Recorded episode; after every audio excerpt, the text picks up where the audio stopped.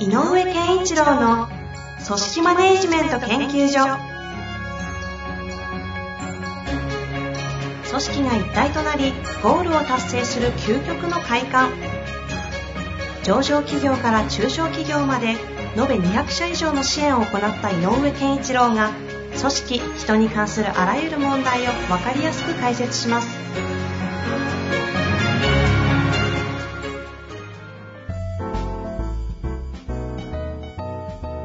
こんにちは、遠藤和樹です。井上健一郎の組織マネジメント研究所。井上先生、よろしくお願いいたします。よろしくお願いします。さあ、今週も行きたいと思いますが、はい最近は、ちょうど今、羽収録11月入った頃なんですけども、はい。いかがですかね？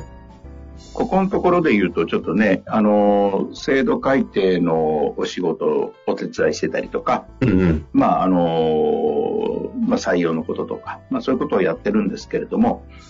あのーまあね、ちょっと、ある意味では、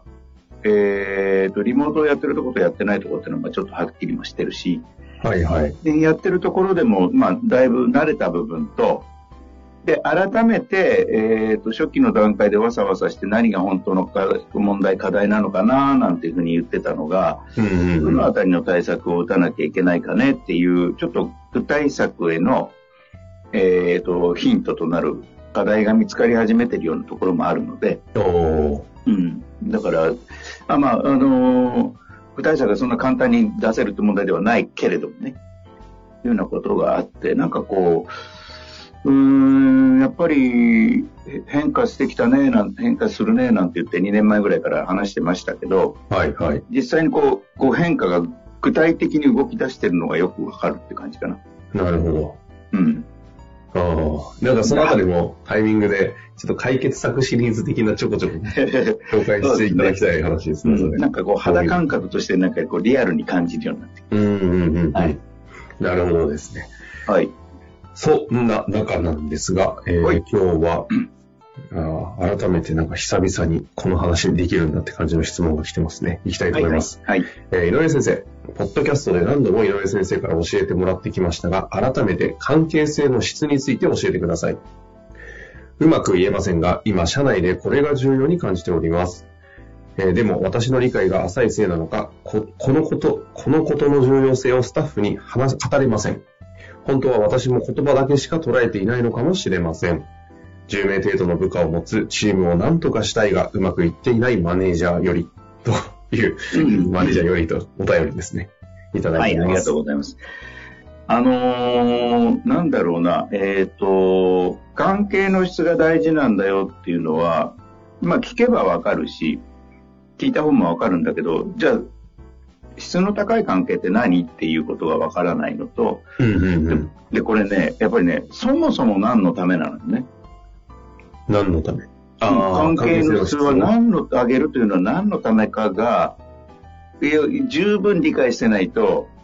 これあの、よ、えっ、と、もしポッドキャストでね、えっ、と、初めてだったりして、えー何の話だろうという方がいるとしたら、うんうん。まあ、こう、えっ、と、ポッドキャストなんて画面で見せられないので、はい。えっ、と、ダニエル・キム成功循環モデルっていうふうに検索すると、はいはい。出てくる図があります。関係性の質の。そう。で、この図は非常に重要な、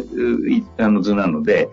えっ、と、み必ず見てほしいんですが、今こう、口頭で説明すると、えっ、と、サイクルになってますと。で、4つの、えっ、と、事象があって、まあ一番左に結果というものを取りましょうと。で結果の質を上げましょ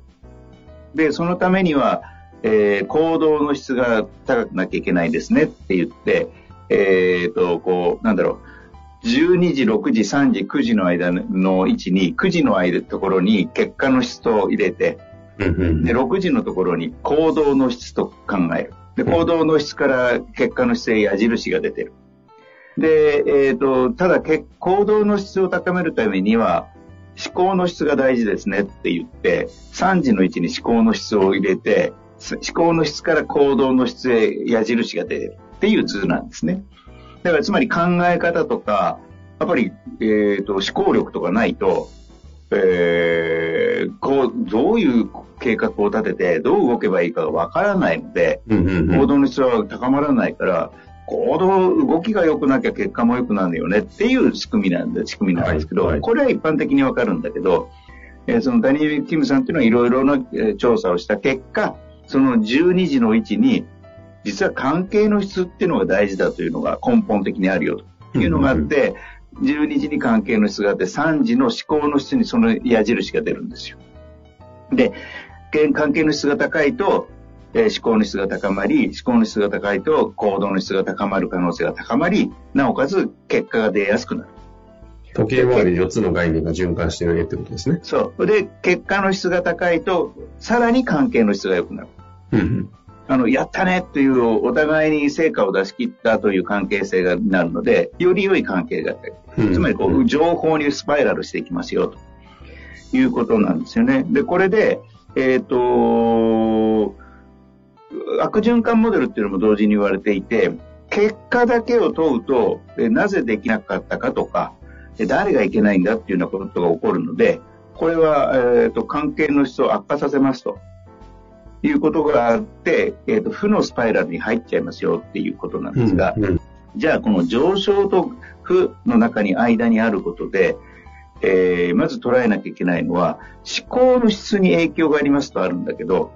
思考の質っていうのは何かというと、論理的な、えー組み立てができるとかっていう、いわゆる一般的に言う思考力という分野が根本にあるんだけど、そこにうまく機能するためには、その手前に感情があるってことなんだよね。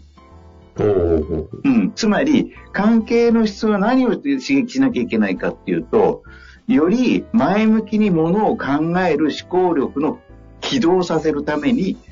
発火させなきゃいけないっていう。そのためにいい感情の状態にさせてあげなきゃいけないっていうことなのうーん。うん。で、で、あなんかもう一個で大事なのは、でもあくまでも組織なので、結果の質を高めるためにやること、行為なので、はいはいはい。つまり、結果は何であるか、どういう結果を得たいか、目指しているかということが明示されてないと、感情が良くなったとしても、思考はどこに向かうかべきなのかという通路ができないので。えっ、と、感情だけ刺激してくれるプみたいになっちゃうってことですか？そう。だから、すごく基本的に人間の構造の大事な感情というものをより良い状態にしてあげるということと、えっ、と、そのチーム、組織が向かっている結果っていうこの2点がはっきりのテーマをしっかり添えないと、関係の質っていうのが、えっ、と、意味をなくすのよ。なるほど。極端な話。なるほど。うん。だからつまり、け成果というものとか生産性でもいいんだけど、そこに向かうべきものがあるということがないと、誰にもある意味ベースとしての責任感とか役割意識っていうのにいかないので、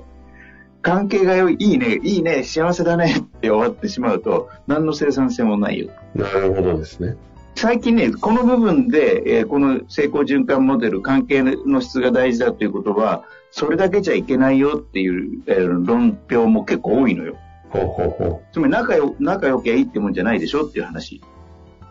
だからそれがさっき言った、どこに向かうのかがはっきりしてないといけない。何をしなきゃいけないかがはっきりしてないといけない。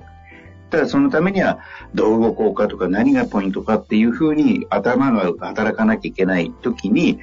どうせ言われたことやってりゃいいんだろうとか、なんだよ、あの人にあのこと言われたくないよみたいな関係だとダメで、う。うんうんうん。やっぱりお互いに一緒に目指そうよっていう。で、俺は俺のできることをやるよ。で、もう一個ね、僕はややるから、あなたの部分は任せたよ。このがいい関係性なの。ああ。任せろ、任せたっていうね。そういう状態でお互いが信頼でき合うと、関係までいけば、関係の質はかなり高い。ああ。うん。なるほど。ちょっと今、抽象的に非説明したい。抽象的ところが非常にわかりやすかったですけど、うん。結果、まあそうですよね。結果なくして感情を発火させて関係の質が良くなってもどこに向かうのかとなってしまう。そう。だから我々は何を手に入れるべきか、何をなすべきか、何を提供すべきか、そういう、えっ、と、結果で、まあ、その結果ね、やっぱり企業だから収益を上げようということはあるのでね。うんうんうん。だから、あの、収益を上げるということも結果だし、ただそこには、さっき言った、その、感情っていうものを刺激するときに、逆説的に言えば、なんでこの収益を上げる必要があるかっていう価値まで、価値も語られるのも関係の質なの。なるほど。つまり関係の質のキーワードは何かっていうと、組織にいる人たちの感情が前向きにポジティブに進んでいきますかっていうこと。ああ。だから、やったね仲いいね、仲いいね、なんていうことではないんだよね。その感情的なもののメンテナンスというか、整えていったりするために、ある種その、ワンオンワンみたいなものがこう普及し始めてて、そう。で、一方でそれだけだとダメなので、KPI は明確にしながら結果を抑え、で関係性の質を高めていくという。だから今の話だけ聞くと、非常になんか簡単そうじゃんって思うけど、現実がこの循環を起きないっていうこの難しさ。まあ、だから、その感情という問題を扱うということは、実は一番難易度が高いのよ。あ一人一人の背景があるし、生きてきた、あの、えー背景か、生きてきた流れがあるし、価値観違うし、うんその事情も違うし、だから同じ物事を見ても捉え方違うし、だから組織運営っていうのは、その、それを束ねていくことが大事で、うん。極論言うと優秀なマネージャーがやってることは、その、あの、その一人一人、個人個人違うんだよね。感情のスイッチ。だから一人一人の感情のスイッチを、のありかを知り、そこを的確に刺激し、ただし、合理的に何をすべきかという方向性をちゃんと見せてるって、ここのセットができる人。なるほどね。難しいんだよね。しかも、今回このいろんな状況の変化で、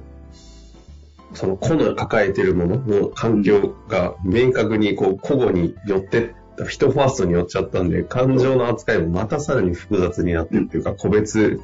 個別最適ってことだっていうよりも、もう個別個別で行くしかないですよね。うん、個別の事情を配慮するっていうことは非常に大事なテーマになってきて、うん。まあ、それを総合的に多様性って言ってるけど、あの、今までみたいにみんな頑張ろう、はい、OK って言って、なんとなくえ10人で1組みたいな感覚よりは、その一人一人の集大、集積が10人っていうことぐらいまで、個々の事情とかに配慮していく必要はすごくあるね。なるほどね。うん、それができないとね。ということで、関係性の質、久々にやりましたが、循環だけじゃなくて、その、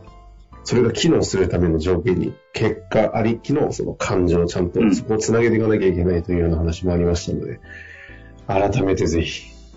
考え直す機会になりましたね。うんで、ね、もしより具体的にこういう事象で困ってますみたいなのがあったら、逆に教えていただあ、ければ、そうですね。ぜひ。うん、そういう話したいなと思います。ありがとうございます。ということで、はい今日のところ終わりたいと思います。井上先生、ありがとうございました。ありがとうございました。